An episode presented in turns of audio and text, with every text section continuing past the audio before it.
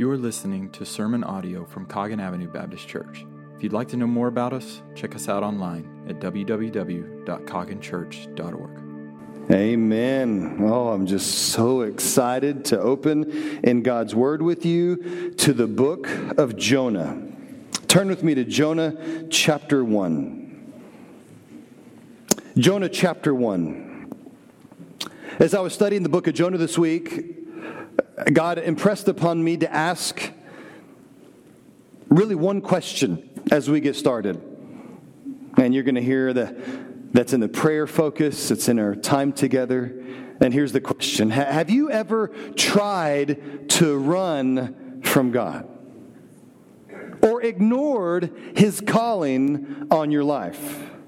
I wouldn't recommend it, but you're probably sitting there thinking, yeah, I've been there. I have too.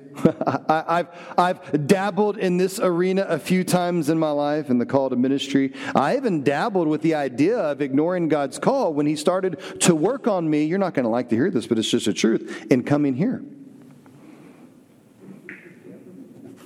no, no, no, no, no, Lord, I don't want to go. But praise Him for the subject that's going to cover this whole series His relentless love because he continued to pursue me, though I tried to ignore him. He pursued me, and his relentless love found me, and he was patient with me, and he kept on me, and here I am. And I look back now going, why did I ever hesitate? It's, it's such a blessing to be here. But isn't that how it works out? When God starts his call in your life, many times you want to say, No, I don't want nothing to do with it. He pursues you, you run, he finds you, he brings you back, and then you find yourself wondering, Why did I ever hesitate in the first place? That's a great question. Stop hesitating. Running from God's call in your life is, is not a new struggle for me. It's not, it's not a new struggle for you. It's not a new struggle for anyone, really, because that's the plight of humanity.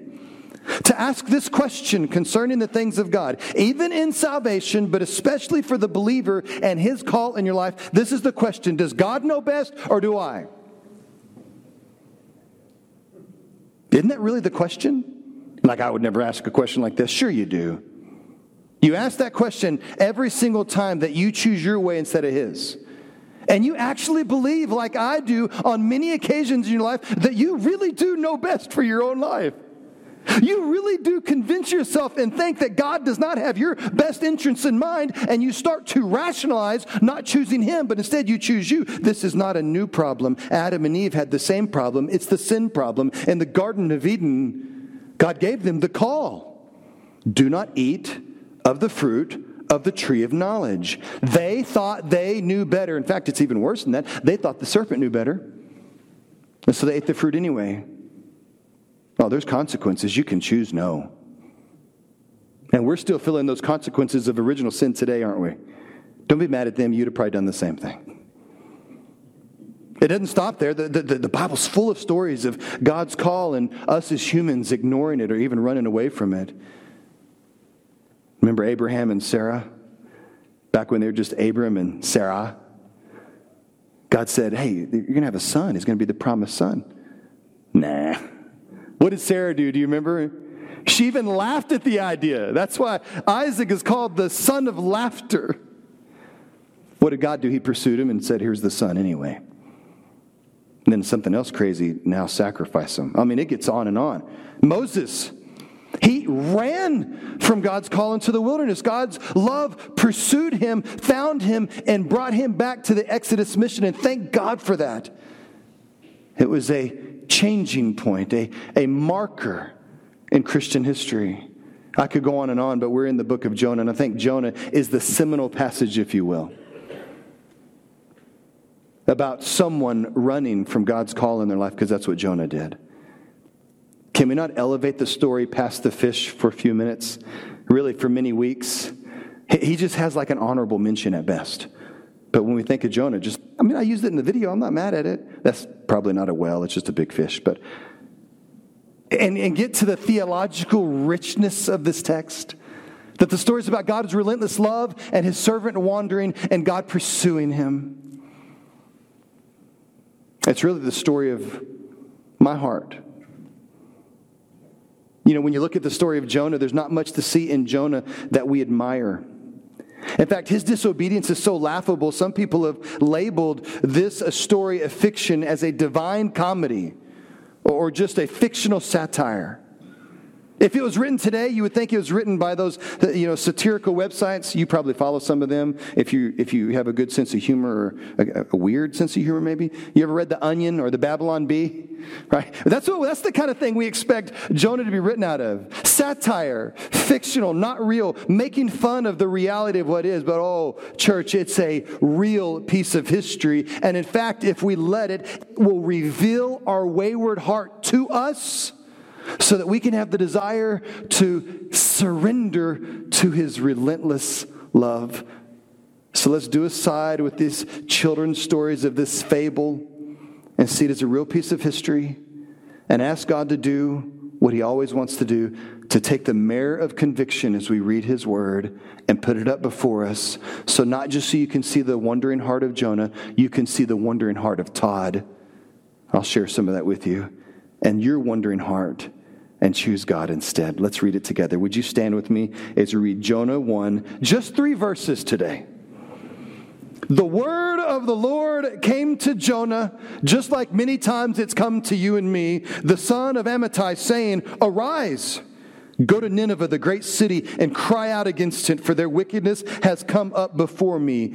Meaning the attention of their wickedness is now before the eyes of God. That's not a good thing. Verse 3 But Jonah, though he got up, instead of going, he fled to Tarshish. From, meaning away from the presence of the Lord. So he went down to Joppa, found his ship was going to Tarshish, paid the fare, and went down into it to go with them to Tarshish from the presence of the Lord. This is God's word. Please be seated. Not complicated, but convicting. That's what I'm offering today. Let me say it again. I'm offering something that's not complicated, but it is convicting, and here it is. When God calls, and He will, when God calls, and He will, and He's probably already calling you in some way right now, see it for what it is the best for you. And go. Don't delay. There's what one point in today's message. When God calls, go. Let me frame it a little different. When God speaks, answer. Let me put it in a more modern vernacular that I, that I think we'll get today. When God says jump, you have but one response Yes, sir. How high would you like me to jump? Your job, your job is not to evaluate God. Church, your job is not to judge God and ask yourself, well, should I really be jumping in my age? Right? Do you really think it's a good idea that I'm going in this context right now? That's not your job. Your job is to discern the call of God and to answer it. That's it. I told you not complicated. Oh, but how convicting it is for me this week. There's just two flows or two turns in our text today God's call, Jonah's response. God's call, your response. Again, not complicated. But we already know the answer, don't we? It's God's call and Jonah's disobedience. May it be different for you this morning. May it be God's call and your affirmative answer. The word of the Lord came to Jonah, the text says, the son of Amittai. And the word of the Lord told him to go to Nineveh. Uh, this is this just a bit of historical context that we have to set the background stage for this great book, and it's not much there. But already in Jonah's title, what I want you to see this morning, it's a little bit laughable. It's a little bit of satire. It's, it's ironic. Do you know what the name of Jonah means? His name means dove. What is the symbol of a dove throughout the scriptures? You know this peace. So his name means peace. And he's the son of Amittai. The, the, the name Amittai means faithfulness. You, have you read the book of Jonah? His name is Peace, son of faithfulness. Okay, really? Jonah didn't want peace, he wanted war with Nineveh. Jonah wasn't faithful, he was disobedient. Yes, the, the, the term or the title, peace, son of faithfulness, is a, it's a great title for a prophet. But you're finding yourself thinking, is prophet really the right term to describe Jonah? It is. The, the word prophet in the Old Testament doesn't mean, oh, perfect one. the term prophet means this, and there's lots of confusion about prophecy here today, and some of you are caught up in the confusion. I mean, I don't know your name yet. I don't know anybody's name yet. That's my fault, but I'm going to try to learn. But prophecy doesn't mean future telling. Did you know that? You're like, what? Some of you are sitting there going, wait a second. Yeah. The, the term prophet doesn't mean future teller. The term prophet has always meant the same thing spokesman. The title prophet means mouthpiece of God, and that Jonah was. Good, bad, and ugly. I mean, that's who he was. The Bible calls him a prophet in 2 Kings 14. It says he was a prophet serving King Jeroboam. It was in the 8th century BC. He was serving his nation. He's also called a minor prophet because he's included in the 12 minor prophets in the Old Testament. Now, there's some confusion, and it's not just with the kids here today. The term minor prophet doesn't mean that he's less of a prophet. no, they're all bunched together in the Old Testament because they're shorter prophetic books than like Isaiah or Jeremiah. But though he may be a minor prophet, he's got a major, major message both for Israel, as Jonah is a living depiction of the nation, by the way and he's a major message for you and me today. Also, don't discount Jonah just because he's so messed up. Otherwise, you have to discount me. You have to discount you. I say, praise God, Jonah was messed up and God used him anyway. Because that teaches me that God can use me despite me. You know what that means? It means there's hope for me. yeah, this messed up West Texas boy, there's hope for me. And if there's hope for me, church, there is hope for you. Stop letting your past disqualify you, letting the excuses define you, the sin to keep you from serving Him. Oh, you're going to see if he used Jonah. Surely he can use you and me. So Jonah was a prophet. He was a spokesman of God. He was a prophet in the northern kingdom in the 8th century BC, serving King Jeroboam. And I want to tell you that because I felt like Jonah probably sometimes thought he was serving the king of Israel more than he was serving the king of kings of the universe. How do I know that? Because he's constantly disobedient. He's always serving the national agenda. What's interesting is he serves just decades before the northern kingdom is taken into captivity by Assyria. You're like, thanks for the history lesson. Why is that important? Let that sink in for a second. Do you know where Nineveh was? It was in Assyria. It was like the capital city of Assyria. So, yes, that means God is sending his prophet to the nation which just in decades would take his nation into captivity. It's a strange call, church. It's so easy to, to judge Jonah, but it's so strange. First of all, it's strange because God is calling his prophet to the foreign mission field for the first time. Talk about foreign missions, it's right here. Yes, other prophets had spoken oracles of judgment against neighboring wicked nations, but never had God sent one of his prophets to an enemy state. That's what he's doing in Jonah. Were they enemies of Israel? Yeah. I mean, literally, they defeated Israel in 722 BC and took them away into captivity. They were such an enemy. God says their, their wickedness has, has come before his attention. He can almost smell the wickedness arising out of Nineveh. Oh, and wicked they were, church. In fact, many scholars have, and this is, oh, it's, it's going to be so good for you. Many scholars have labeled Nineveh a terrorist state. Does, does that sound familiar in our modern vernacular? And Jonah is being called to them to preach repentance so God can save them. You're like, ah, but they're not as wicked as the terrorist state that we have today. I mean, these people today, they behead people. Oh, yeah. Nineveh would not only behead you, but they would hand your head to your children and your wife so that they would have to carry it around after they beat you in battle. That's Nineveh. They would skin you alive and take your filleted flesh and put it on pikes or poles so that the world could see your humiliation. Yeah, the Ninevites, they would cut off both legs if you faced them in battle and they beat you, and one arm, so that as you were slowly dying, they could shake your hand, your one good hand, in mockery. People have always been bad, church. That's the point. And God is saying, Jonah, your enemy, this terror state, these wicked mutilators of the flesh, I want you to go to them. That's the call. And so before we get all jump up on this pulpit and I get on, oh, almost broke it, and get on our high horse and start judging Jonah, let me ask you the question How would you respond to a similar call in our context of our world, of our world today? Hmm. How are you responding to the Great Commission, which is the call to go to our world today? That's the better question. Oh, I'm so like Jonah.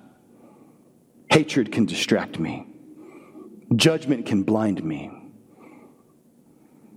God says your enemies need repentance just like you did. Well, we know what Jonah's answer is it's a big fat no. Not going to do it. I mean, we don't hear him saying those words, but the actions of Jonah, they're screaming his heart for us to hear today. God, I will never love those people. God, I will never forgive that family member. Oh, wait, now I'm starting to step on toes. God, I will never go to Nineveh, is what Jonah's saying. God's like, okay, we'll see. Jonah got, Jonah got up, but instead of going, he fled to Tarshish and he gets on the ship and he starts sailing away from the Lord's will. Literally, Jonah does the exact opposite of what God asked him to do. He would have had to travel by land to go to Nineveh. Instead, he heads to the sea and goes the opposite direction. Literally, Tarshish was as far away from Nineveh, as far away in the known world as a person could go. And Jonah says, I'm going there. Talk about saying no with emphasis. He is saying no. And here's the truth that's hard for us to swallow today that if you have a mindset to say no, and you want it really bad, there's always going to be a ship that'll sail you away from God's will. And you can jump on it, that Greyhound bus.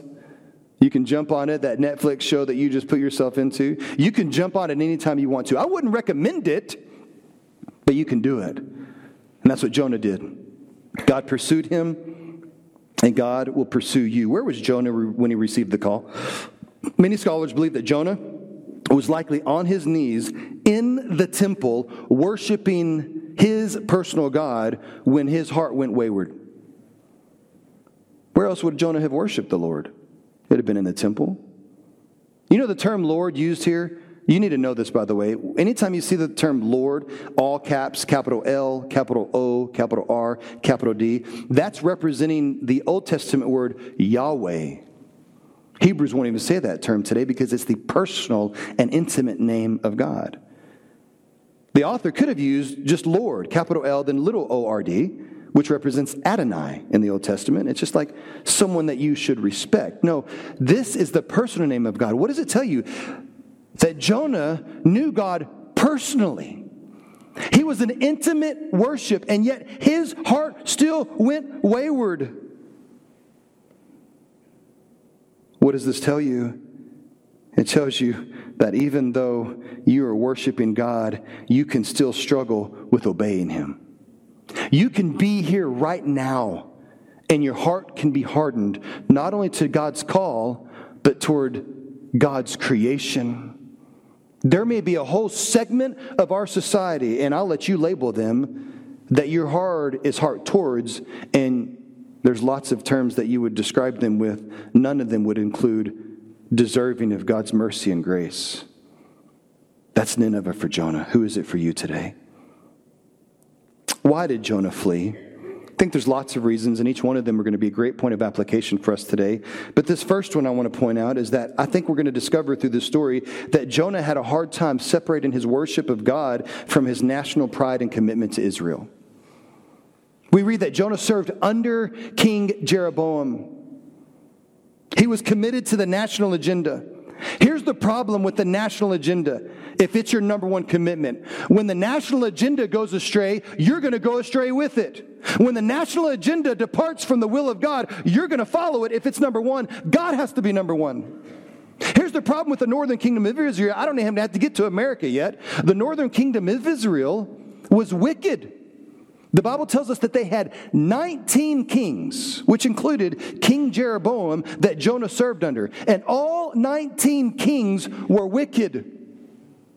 That means that Israel was constantly choosing their own way, their own will, national prosperity over serving the God of the nation. Now, if that didn't apply to you today, I don't know what will. And Jonah was influenced by their pride and their wickedness. In fact, Jonah is a picture of Israel. Jonah is constantly doing what is right in his own eyes. Jonah is constantly choosing national pride over his God given call. And what did this cause in his life? It caused a downward spiral that would eventually end him up at the bottom of the ocean and in the belly of a fish. We get to see the first two rungs downward in our text today. Look there in the text. After Jonah, as he was kneeling, he did one thing right in the text. He got up. But after he got up, he had no plan of going. He fled. Notice the text describes the downward spiral for you today. He got up and he went down to Joppa. It's not an accident that it says that. And then after he got to Joppa, he found a ship to go to the other side of the world, and he went down into the belly of the ship. He got up, and it was downhill from there, church. And he continued to run until God caught up with him. What I want us to see just in the first three verses is just how far Jonah went to flee from God's call. And as we begin our journey in this text today, I want to walk us in to what I considered hard hitting application. It's just about this point in the story, and you're going to do this a lot, by the way, so just get ready for it. Where you want to start saying, Wow, Jonah, you knucklehead, God called you to go, and you fled. Several points in the story, you're going to want to pull out that old finger of judgment. You ever done that? I'm an expert at that, faster than any draw. Well, I can judge you in a minute. Several times in the story, right about now, when he's fleeing for Tarshish, you're going to want to be like, Jonah. I won't point to anybody, just point to that blank seat right there. You're messed up. you start laughing at him. You don't know what's coming. It's going to be bad. Ha ha. And it's in that moment that God's going to go, oh, wait a second. Just like your mama taught you. There's one finger pointing at Jonah. Oh, but there's three fingers pointing back at you. All throughout this story, you're going to say, oh, wait a second. That judgment that I'm casting on Jonah, God is casting on me. So, what's the application for you today? Here's the question Have you ever behaved like this? Pouted and ran? How, how, many times has your heart been running from God? And how today, this morning, is your heart running from God now? To better answer the question, let's dig into a little bit deeper why Jonah ran. I think some of it was national pride, but it's got to be more than that. What's behind national pride for Jonah? It's his thought that he's no, he knows better than God. It's Jonah's thought that God, you don't know what you're doing.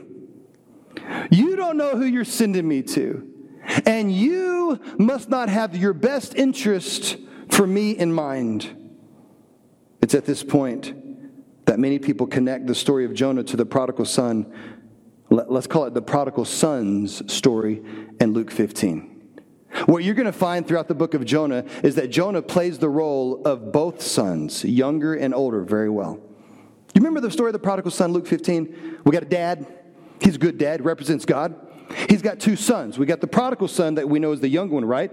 And, and he starts thinking he knows better than his dad, who represents God. And he says, You know what? Give me my inheritance and I'm going to leave. And he leaves and he goes into sin and he hits rock bottom and he realizes he's at rock bottom. He stands up. He goes back home pleading in repentance. And what does daddy do? so good. He receives him. He runs to him with open arms and celebrates the return of his son. But then you have the older brother. Don't leave him out who just judges his dad. How could you let this wayward son come back? Jonah plays both roles. Early in the story, like we're at now, Jonah's playing the role of the younger son who thinks he knows better and is fleeing to the ship of sin. But later in the story, you'll see him playing the Pharisaical older brother, where he actually starts judging God for allowing the Ninevites to repent.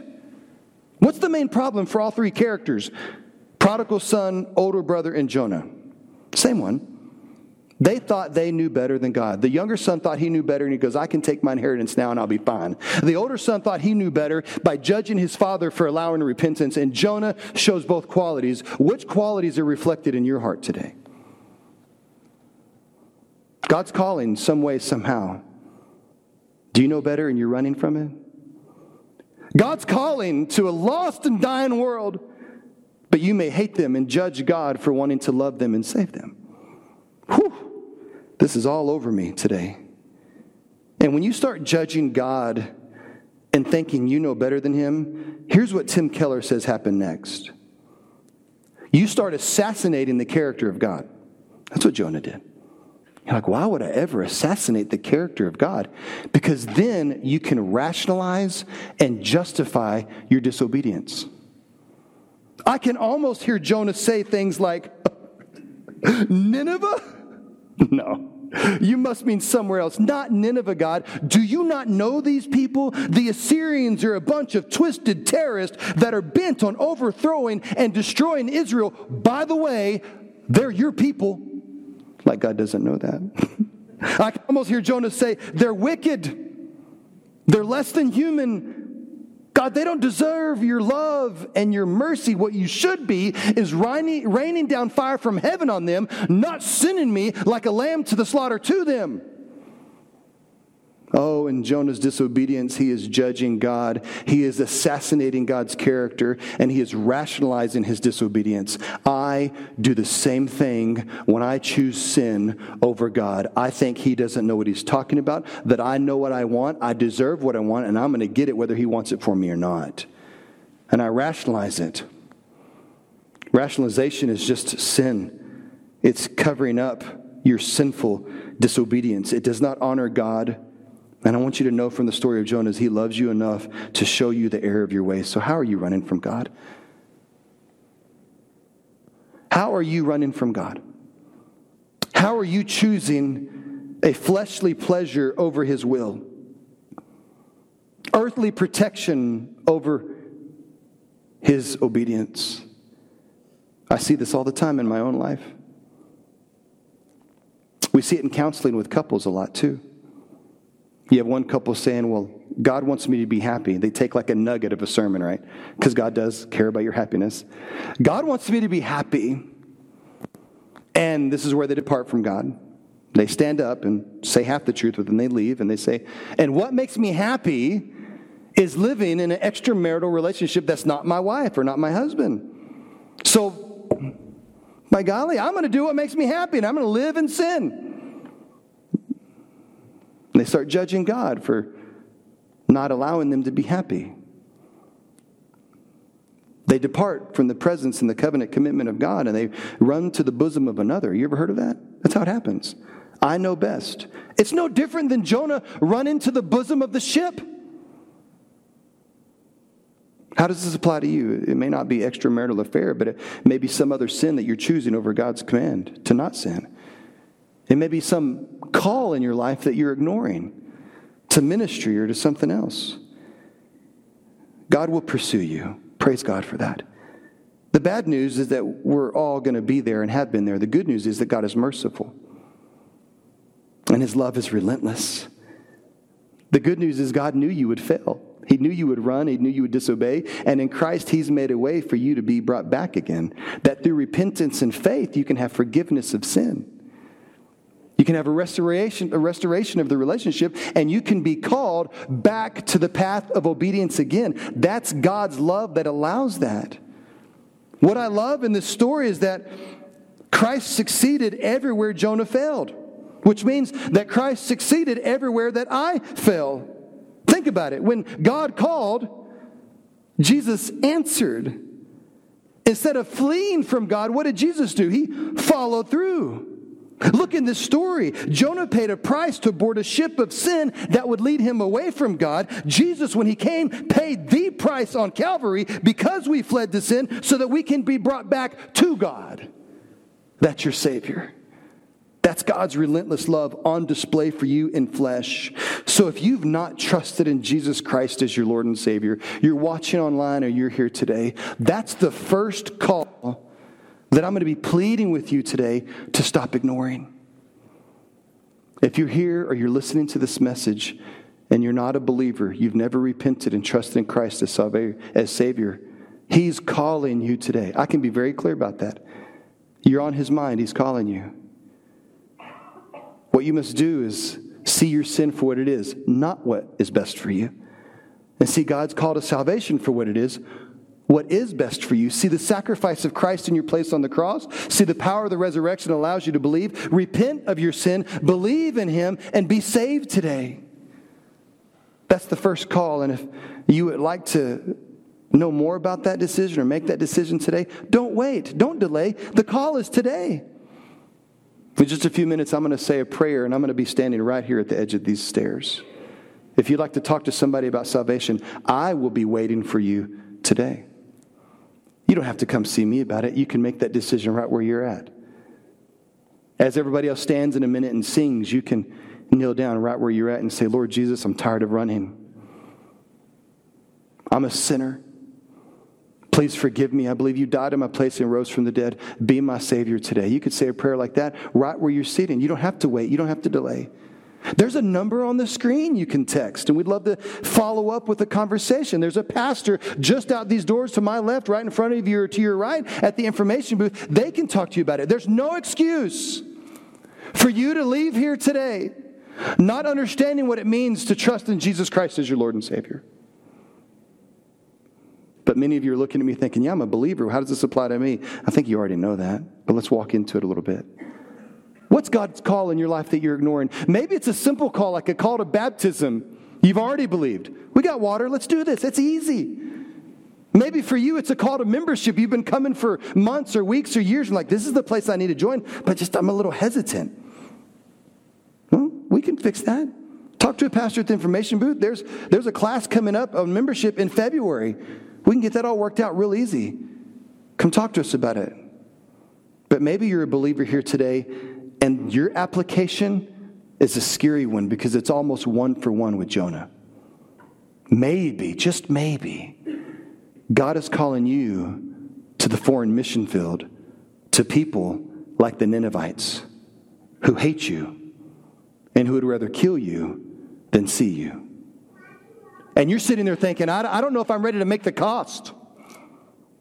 I don't know the circumstances. What's the sacrifice going to be? I don't know if I'm ready for that. I, I, listen, like Jonah, I understand. I, I can sympathize with you in that. But I'm going to say something really bold to you this morning. Stop putting yourself in the place of God. I know it's a scary call.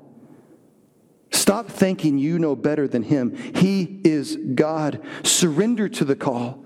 Don't delay. Let God use you to take the gospel to people who are here in our world today that are living in hatred, they're living in darkness, and they might even be a terrorist state. There's many people like that. Did you know that in our world today, of the 7 billion people that are on our planet, and all the people groups that we have, there's still 3,000, over 3,000 people groups that are unengaged. Let me define that term for you. Unreached means that less than 2% of the population are believers.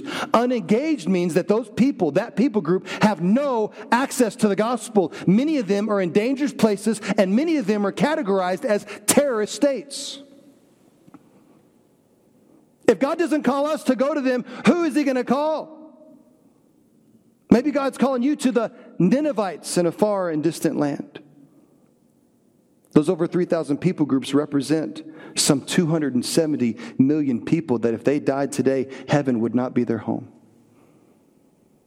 What a courageous call it would be for you to answer that. If we don't go, who will? Maybe for you, it's a call to local church ministry, and you've been making excuses for it for years now. I've been there. I remember sitting in a pew just like you're sitting in today, making a bunch of excuses, making a bunch of rationalizations. But oh, can I tell you what it felt like to surrender to that call? What relief and elation I felt knowing that not only did I know the call, but that I was willing to surrender to the call in front of people who now would hold me accountable. We would like to help you answer that call here today. Again, I'm going to be standing right here when we sing the song of invitation. Whether it's a call to salvation or it's a call to ministry, you answer that call. There's a number on the screen, there's a pastor at the information booth. Please, I plead with you, stop running and start surrendering. God, we love you. God, we praise you. And we thank you that you're still in the business of calling Yahweh worshipers to enemy states so that they can repent and believe. God, I thank you for showing us the evidence of that in Jonah in the 8th century.